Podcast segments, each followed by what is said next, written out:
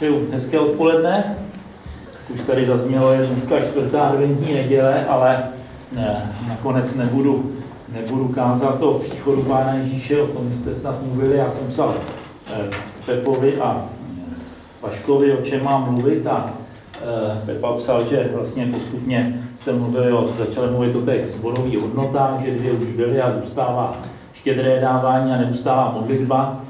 Říkal, jak by se k Vánocům hodila to štědrý dávání, asi doufal, že bych vás povzbudil, abyste mu dali víc vánoční dárku, ale nakonec jsme, nakonec jsme se dohodli, že se budu věnovat té neustálé modlitbě, že blíží se ten týden půstu a modlitby v lednu a taky eh, jsem se tím nějak věnoval z nějakých jiných důvodů ještě tomu tématu, tak jsem se nakonec rozhodl a dohodl tedy, že bych dneska mluvil o té druhé hodnotě zborové, což je neustálá modlitba. Víme asi, že aspoň většina z vás ví, že ta první zborová hodnota je víra na základě božího slova, druhá je neustálá modlitba, třetí je dosvědčování boží svatosti a ta čtvrtá je už zmiňované štědré dávání. Já jsem v modlitbě už určitě kázal opakovaně, třeba naposledy na setkání zborových služebníků, který bylo v Čínu, takže to když tak je možné si poslechnout. Ale je to takové téma, o kterém se nekáže úplně jednoduše. Pamatuji si jeden seminář, kde jsem byl a tam eh, ten řečník, který ten mluvil o něčem jiném, ten mluvil o dávání a říkal modlitba a dávání, o tom se mluví špatně. Protože i modlitba, i peněženka, to je blízko našemu srdci. A většinou, když se mluví o modlitbě a o dávání, tak všichni mají pocit viny, že by se měli víc modlit a víc dávat. Tak samozřejmě nikdo moc nechce kázat o tom, aby zbudil lidek pocit viny a ani eh, mým cílem není, aby, aby se aby někomu zbudil pocit viny, ale současně ani nechci někomu zbudit pocit píchy, že se modlí zase víc než ty ostatní, protože si myslím, že o tom to není. Spíše bych rád se s váma nějak podělil o, takový, o takovou úvahu nad tím, jak se ta neustálá modlitba týká každého z nás. Jak můžeme my osobně do tohohle slova, který e, Biblie a který my máme jako, e, jako jednu z hodnot vstoupit. E, Pavel psal do sboru v Tesalonice, podle některých je to úplně nejstarší dopis, nebo je to možná druhý nejstarší dopis Bibli, ten nejstarší je možná ten dopis, který byl galackým. A e, e, Pavel s tím zborem v Tesalonice měl takový zvláštní vztah, protože on tam byl velice krátce. On ho sice založil, ale ze skutku víme, že ho velice brzo z té Tesaloniky vyhnali. A on měl velkou obavu, jak ten zbor obstal, protože tam byl velice krátce, ty lidi tam neslyšeli moc vyučování a tak tam vlastně posílá Timotea, který má jako zjistit, jak to tam vypadá a Timoteus přináší velice dobré zprávy, tak tím je eh, Pavel pozbuzený, ale vidí, že jsou nějaké věci, na které je třeba reagovat a tak jim posílá dopis, tu, ten první dopis tesalonickým. A na konci toho dopisu v páté kapitole, tam od 16. verše e, píše Vždycky se radujte, neustále se modlete, ve všem zdávejte díky, nebo toto je pro vás boží vůle v Kristu Ježíši. Ducha neuhašujte, proroctvími nepohrdejte. Jak to na vás působí, když to takhle eh, slyšíte? Že jsou to takový jednovětý příkazy, takový velice jako silný prohlášení. Zjevně prostě Pavel ten novým přesklanom, té nové církvi se vypíchnout nějaký klíčové věci pro ten jejich život – a některé věci z toho se dají naplnit jako jednodušeji, tak prostě nebudeme pohrát proroctvími, ale někteří, některé jsou mnohem náročnější. Vždycky se radovat prostě není úplně jednoduché v tomhle světě, v kterém narážíme na mnohé těžkosti. Ale zjevný je, že všechno to, co Pavel píše, tak to nějak naráží na tu novou skutečnost života v Kristu. Protože kdyby jsme neměli ten nový život, tak to se prostě nedá naplnit. Nedají se tady ty takový jako úderný, jednovětý příkazy nějak naplnit, pokud bychom to chtěli dělat ze své síly. A jak se, jak se vyrovnat s eh, tou větou neustále se modlete? Máte někoho, koho byste viděli jako vzor, o kom byste řekli třeba z Bible, že to byl takový vzor tady toho, že to naplňoval? Simeon. Duch svatý, ten se neustále... Duch svatý, ten se modlí neustále, ale tomu to Pavel nepsal. Tomu to právě nepsal. To bylo obráceně, Duch svatý to psal obráceně. To Pavel, teda Duch svatý skrze něj psal. eh, Psal eh, to do té Tesaloniky, ale Kuba tady zmiňoval, zmiňoval Simeona a mě teda napadl nikoli Simeon, ale někdo hnedka vedle, a to, byl, to, byla, byla žena, o které čteme Lukášovi ve druhé kapitole, která skutečně tam byla se Simeonem. A tam o ní, o ní napsáno Lukášovi 2.36 a byla tam prorokyně Anna, dcera Fanuelova z kmene Ašerova. Ta již byla velmi pokročilého věku, s mužem žila sedm let od svého panenství a vdovou byla až do svých 84 let neopouštěla chrám, posty a prozbami sloužila Bohu dnem i nocí.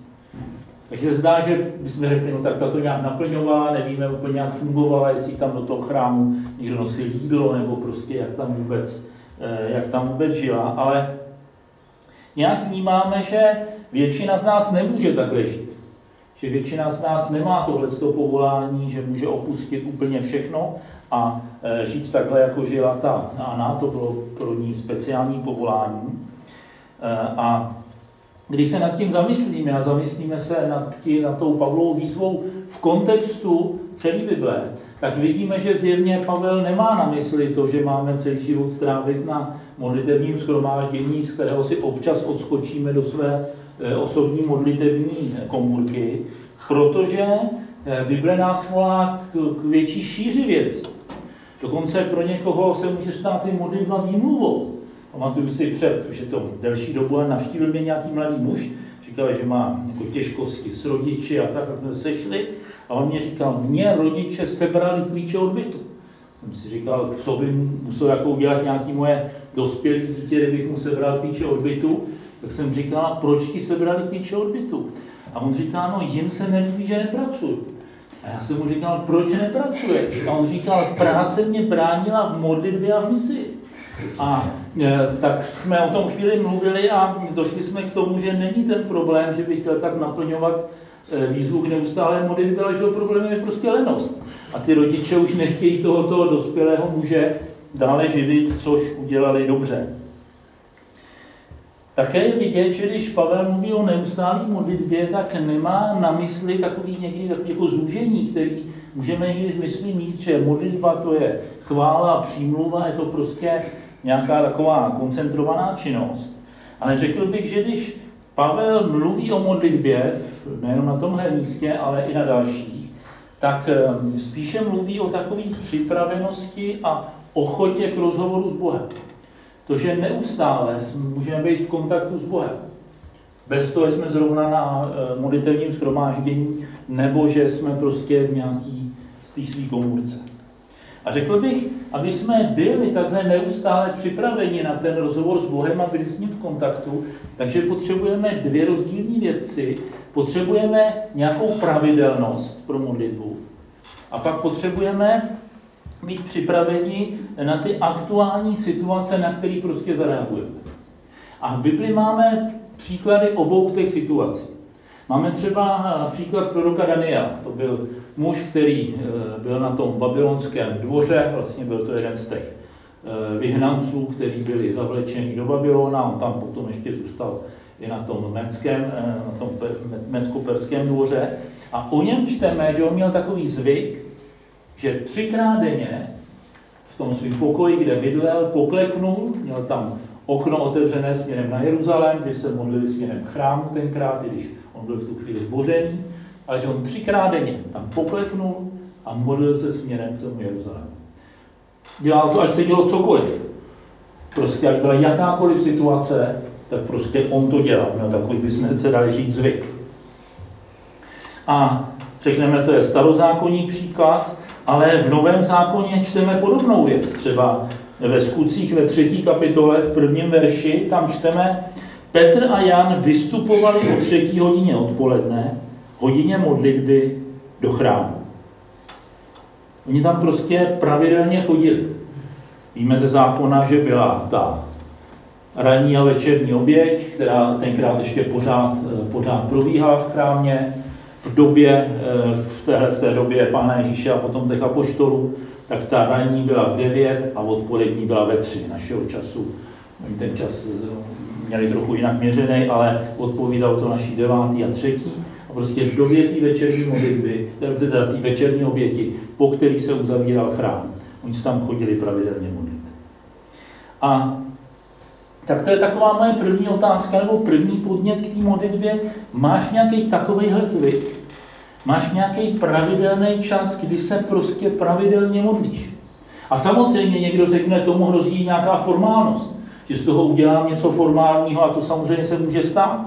My nevíme, jestli ten Daniel každý den třikrát skutečně byl v té modlitbě takové jako úplně jako zapálený a horlivý. Ale myslím si, že je to dobrý zvyk. Daniel a Petr s Janem to dělají každý jinak, není to jako jedna, eh, jedna ta správná metoda, ale měli ten zvyk. A je dobrý něco takového zkusit. On prostě že se modlím až na nějaký výjimky každý ráno, kdy ne, že by to byla nějaká velice dlouhá modlitba, ale děkuji Bohu za nový den. Mluvím s ním o těch věcech, co mě ten den čekají. Mluvím s ním o nějakých lidech, kteří jsou mě nejblíž, nebo o nějaké aktuální situaci. A prostě je to takový zvyk. A stejný zvyk mám, že před každým jídlem Bohu děkuju jenom za to jídlo, ale často ještě za něco, co se mě připomene, že je zrovna aktuální, za co děkovat. A tak je dobrý mít takovýhle zvyk ve svém životě, protože z toho se stává ta neustálá modlitba. Ale pak jsem mluvil o té druhé věci, že je dobrý být připraven na nějaký nečekaný situace a reagovat na ně. Není všechno, že to můžu odložit na, tu, na ten pravidelný čas. Děje se prostě něco mimořádného. A znova v Biblii máme, máme takový příklad. Máme tam muže, který se jmenoval Nehemiáš, ten byl eh, asi o dost, dost mladší než, než prorok Daniel a on eh, žil taky v Babyloně a potom v té Mécko-Perské říši, ale um, už se narodil v tom vyhnanství, byl prostě jako mladší a on měl takovou význačnou funkci, byl to číšník toho krále, což můžeme být zmatený tím termínem číšník, ale když budeme úplně pravdiví tak, nebo přesný, tak on byl ve skutečnosti ochutnávač. On ochutnával, než dali králi víno, jestli to náhodou není otrávený, tak se napil první. Což na jednu stranu je lukrativní zaměstnání, ale může taky rychle skončit. Jo? Takže to jako, mělo to své plusy i mínusy. A on byl tady tím, tím číšníkem a on přestože v Jeruzalémě asi nikdy v životě nebyl, tak to byl zbožný muž, a když se dozvěděl, že Jeruzalém je pořád zničený, že přestože už uplynulo spousta doby od toho, co se ty Izraelci tam vrátili, ty první, takže pořád jsou zboření hradby, pořád jsou tam vyhořelý domy, tak eh, volal k Bohu a když jednou byl u krále, tak král se optá, proč jsi smutný? A on říká, jak nemám být smutný, když prostě hroby mých otců jsou prostě zničený a eh, to město je zničený a král se optá, co chceš? A tam je napsáno, v tu chvíli jsem se modlil ke svému Bohu. A on nemohl říct, já si teďka králi odskočím, udělám si modlitevní chvíli a pak ti přijdu říct, co chci. Prostě byl to ten okamžik. On to prostě v tu chvíli modlil. To se mohl modlit nějaký vteřiny, jo? to prostě na to nebylo moc času. A předložil králi tu prozbu a on skutečně vyhověl. Poslal ho do e, Jeruzaléma. A on během asi 52 dnů se obnovily ty hradby. To, co předtím nešlo víc než 90 let, se nepodařilo. Tak za tu krátkou dobu se to potom podařilo.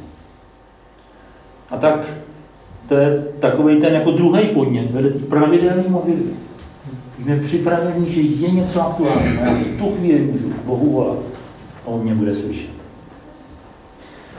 A takový třetí podnět k tomu textu do té Tesaloniky. Pavel píše ne jednotlivci, ale píše tomu zboru. V podstatě tam modlete se neustále, není to modli se neustále. A já si myslím, že eh, to je důležitý si uvědomit, že k něčemu jsme povolaní jako součást církve. A že něco neuděláme my sami, ale udělá to dohromady jedině církev. A církev si myslím, že se skutečně neustále modlí. To nějak nemůžeme jako statisticky doložit, že bychom teď jako sehnali všechny křesťany a každý musel napsat, kdy se modlí a tak jsme to nějak změřili. Ale myslím si, že se pořád někdo modlí. A na nás je, jestli vezmeme ten svůj kousek, jestli vezmu ten svůj kousek modlitby a ten prostě naplním. Že něco vezmu já, ty vezmeš ten svůj kousek modlitby, v noci to za nás vezmou křesťaní v Austrálii, my to zase za ně bereme ve dne, že jo, prostě. Eh, a tímhle tím způsobem si myslím si jako boží lid neustále mluvíme. Ale pro nás je mít tu jistotu, že já mám ten svůj kousek. A to může být jiný. Jsou lidi, kteří mají skutečně povolání k modlitbě. Znám lidi, kteří se modlí třeba dvě hodiny denně, mají to povolání a má to prostě smysl. A pak jsou lidi, kteří to povolání mají mnohem kratší. Myslím, že není nikdo, kdo řekne, já nemám povolání se modlit, tak se nemodlím. Myslím, že prostě modlitba patří k našemu životu. Ale možná pro někoho je to skutečně 10-15 minut. Já nejsem nějaký velký modlitebník, já když nepočítám modlitby společný a podobně, tak se modlím asi půl hodiny denně, ale myslím, že to je to, co prostě Bůh po mně chce. A tak je důležitý, aby jsme věděli, že se nemodlíme ani míň, než je Boží vůle, ani víc. Že prostě děláme to, k čemu jsme povoláni. A potom nemáme ani pocit viny, že se modlím málo, ale ani pocit píchy, že já to strhávám za ty ostatní. A proto je důležité, aby měřítkem pro nás byl Ježíš a jeho povolání ne nějaký člověk. No, aby se někdo díval na Pepu a říkal, modlím se o trochu víc než Pepa, tak už je to A nebo někdo si říká, furt na toho Pepu nemám, jo, je to prostě špatně. Ne, my prostě máme nějaký povolání ve svém životě. A i o tom potřebujeme s Bohem mluvit, protože eh, ty naše povolání jsou různý. A někdo je skutečně jako ta Ana, kterou jsme zmiňovali, že neměnosí sloužila téma pustě a modlitbama Bohu a je výborný, že Bůh takový lidi povolává i je k tomu nějak vybaví. Ale pak jsou lidi, kteří mají povolání A pán Ježíš, když byl na téhle zemi, tak byl taky tázán, jak se máme modlit. Protože učedníci věděli, že modlitba je něco klíčového a myslím si, že ještě oni viděli u Ježíše, že se modlí. Že v noci třeba vstal a šel se modlit, takže vnímali, že ta modlitba je nějak důležitá. A e, v Matoušově evangeliu v 6. kapitole pan Ježíš tady mluví něco o modlitbě a říká taky několik takových podnětů. A v pátém verši té 6. kapitoly říká, a když se modlíte, nebuďte jako pokryci, nebo ti se rádi modlí, stojíce v synagogách a na rozích ulic, aby je viděli lidé.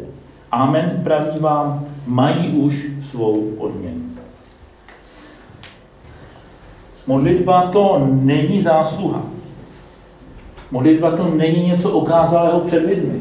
To vůbec není o tom, že bychom se nemohli modlit s někým nebo před někým. Ale je to varování před tím pocitem výkonu, za který je nějaká odměna. E, za to dělání to na efekt. Proto on tady používá tak silné, silný výraz, že nemáme být jako pokrytci. Tí, kteří dělali něco na venek. Pravděpodobně ten jejich vztah s Bohem nebyl příliš hluboký, ale potom se postavili na ten roh ulice, aby všichni viděli, že oni jsou ten zbožný příklad pro ostatní. A to bylo. A pán Ježíš pokračuje a říká, když ty se modlíš, vejdi do svého pokoje, zavři za sebou dveře a pomodli se k němu, k svému otci, který je v skrytu, a tvůj otec, který vidí v skrytu, ti odplatí zjevně. To není nic proti společné modlitbě. To není, že by pán Ježíš říkal, nemodlete se společně, modlete se každý sám. Ale jsou některé věci, které prostě patří skutečně do skrytu. Některé věci prostě není vhodný s Bohem eh, mluvit eh, na venek. Prostě některé věci neříkám svým manželce a svým dětem prostě veřejně, protože prostě by se to nehodilo. Protože mě by to byla nějaká exibice, že to patří prostě do skrytu. A jsou věci, o kterých prostě s Bohem můžu mluvit jedině ve skrytu. A myslím, že k tomu Pán Ježíš vyzývá. Že jsou osobní věci, intimní věci. A jestli se nám ztratí ze vztahu s Bohem tady ta, ta osobní intimita, tak prostě nemá smysl se modlit veřejně. Jestli někdo ztratil to svoje osobní obecenství s Bohem, ten čas, kdy je sám s Bohem, tak ten prostě nenahradí to společné modlitevní schromáždění, přestože i k němu jsme pozbuzovaní. Protože modlitevníci ty často nejsou vidět a mají tu, tu svoji speciální odměnu u Boha. Někteří mají povolání, které je hodně vidět, co dělají, ale často to, že někdo dělá něco viditelného, je umožněného tím, že někdo se neviditelný modlí. Já vím, že jsou lidi, kteří se modlí za mě, o některých to nevím, ale o některých to i vím, prostě třeba jim dávám nějaký modlitelný témata. A vím, že oni vezmou odměnu za to, že něco umožnili. Někdy probojovali něco, do čeho já jsem mohl třeba vstoupit v té viditelné oblasti, protože byli lidi, kteří v skrytu mluvili s Bohem. A pán Ježíš pokračuje a říká, když se modlíte, neopakujte na prázdno slovo jako pohané, nebo ti se domnívají, že budou vyslyšeni pro množství svých slov. Nebuďte proto jako oni.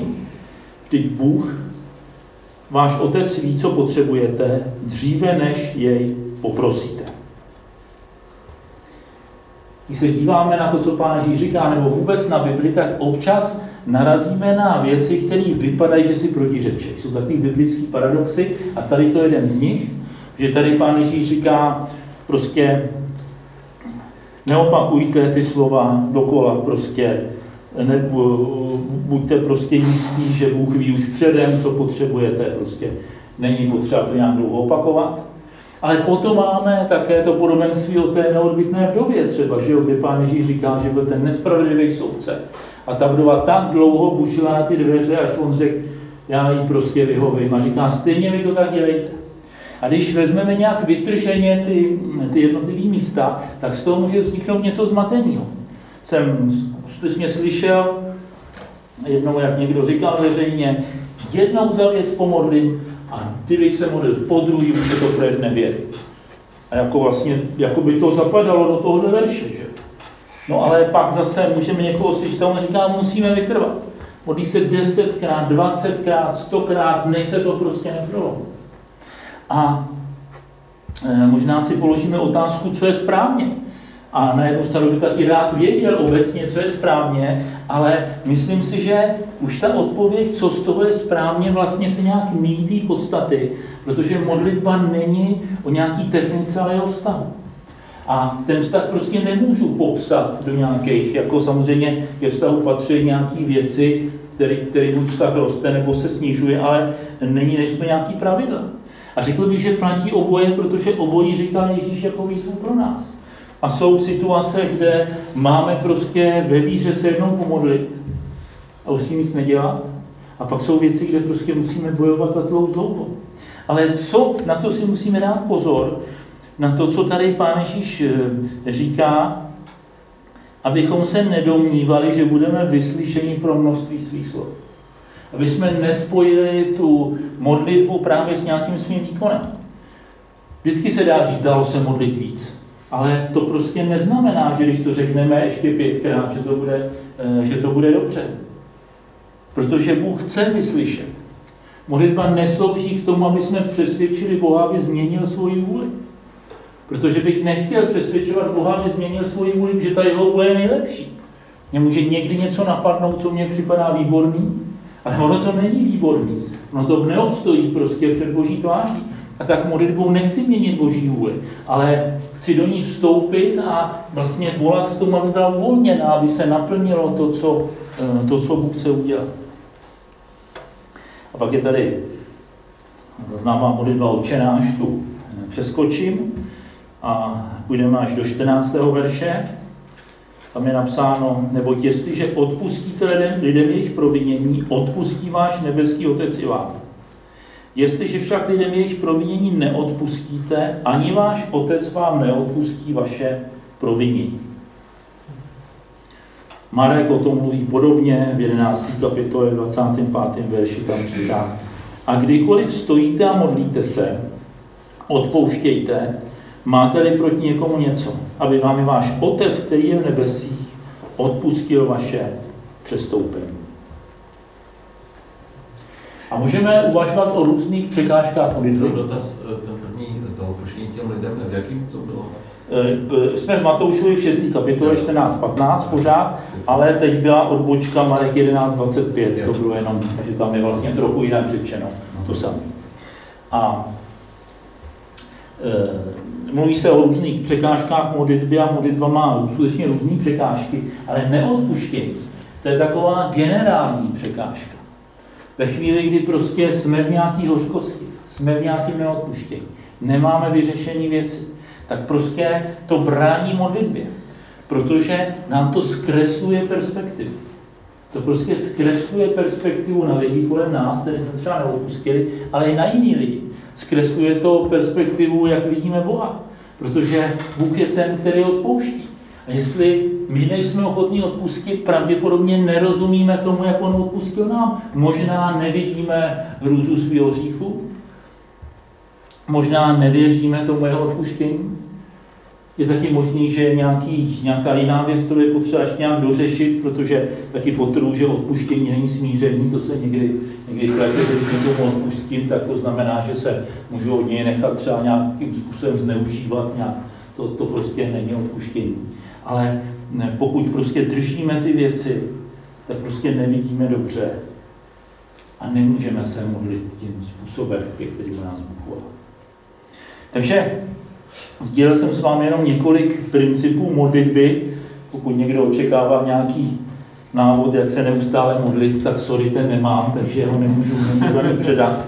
Dokonce si myslím, že ani na vyučování modlitbě nejsem ten eh, nejvhodnější člověk. Myslím si, že to není moje hlavní povolání, který mám, ale vidím, že v Bibli jsou nějaký principy, které když do ní vstupujeme, tak prostě ten vztah s Bohem roste.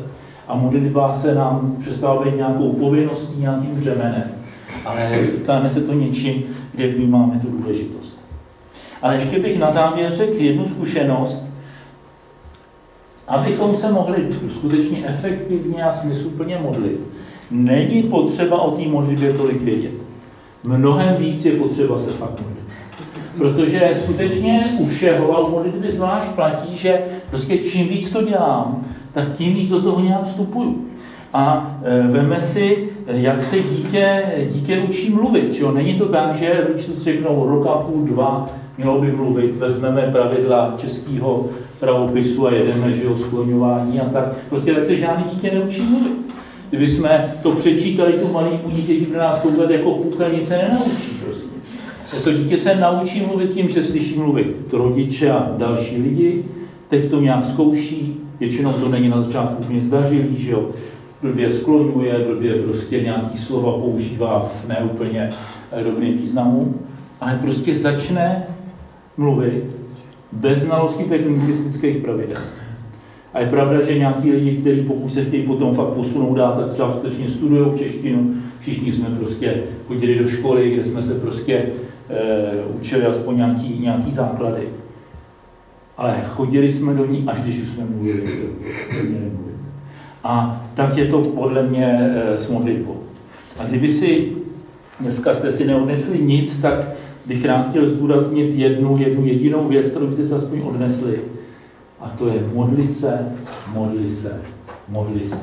To říkával John McFarland, což byl muž, který byl apoštolem, myslím, nejenom pro náš sbor, ale vůbec pro Českou republiku. A on tady to, že ho připomínal, že moje generace velice dobře ještě znala ze školy výzvu Lenina učit se, učit se, učit se, takže e, prostě on narážel, narážel tady na to. A on byl skutečně muž, který pozbuzoval k modlitbě. A on předčasně zemřel, bylo něco přes 50, když umřel poměrně náhle. Se dozvěděl někdy v únoru, přesnu, že nemocen vážně mě psal a někdy na přelomu dubna května zemřel, takže už jsem se s ním na téhle zemi nerozloučil. Ale mluvil jsem s člověkem, který ještě za ně byl v nemocnici už té, skutečně v té poslední fázi, kdy už on tušil, že odchází k pánu. A e, říkal John tomu člověku, ho vyzýval, říkal, modlete se za lidi. Modlete se za lidi. Svůj podcast svý služby, on je velice silný kazatel, velice silný učitel, e, pomohl mnoha zborům, prostě v mnoha různých situacích. Ale byl to člověk, který se modlil který nebyl asi modlitební tím svým jako základním povoláním ve smyslu, že by se modlil 6-7 hodin denně nebo něco takového. Ale byl to člověk, který věřil modlitbě, který věděl, že modlitba má moc. A že modlitba má moc změnit něco, co prostě nemůžeme nějak jinak změnit. Ale když budeme volat Bohu, když s ním budeme mluvit, možná ne řekneme všechno úplně dobře, někdy se modlím a říkám, možná vlastně nevím, jaký je řešení. Já bych rád, kdyby se tady ta věc posunula, ale já jako ani nevím, jako za co se modlit, jako protože já právě nevím, kterým směrem se to posunout má. A tak se někdy třeba modlím jazycích, když už prostě vůbec nevím. Ale někdy prostě česky říkám, Bohu, já nevím, ale prosím tě, aby ty si v tom něco udělal. Protože vím, že on může udělat to, kde mi už nic udělat nemůže. A, a, a já bych udělal takový na závěr, takový, aby jsme to nějak stoupili, když se o modlitbě mluví, tak pak se nic nedělá. A já teďka dělám takový pokus, já stopnu jednu minutu. To není moc, jedna minuta je hodně málo. Jdeme jednu minutu ticho a mluvte tu minutu s Bohem. To není žádná dlouhá modlitevní chvíle, ale dejme teďka na závěr Bohu každý z nás za sebe jednu minutu a já bych se potom modlil na závěr.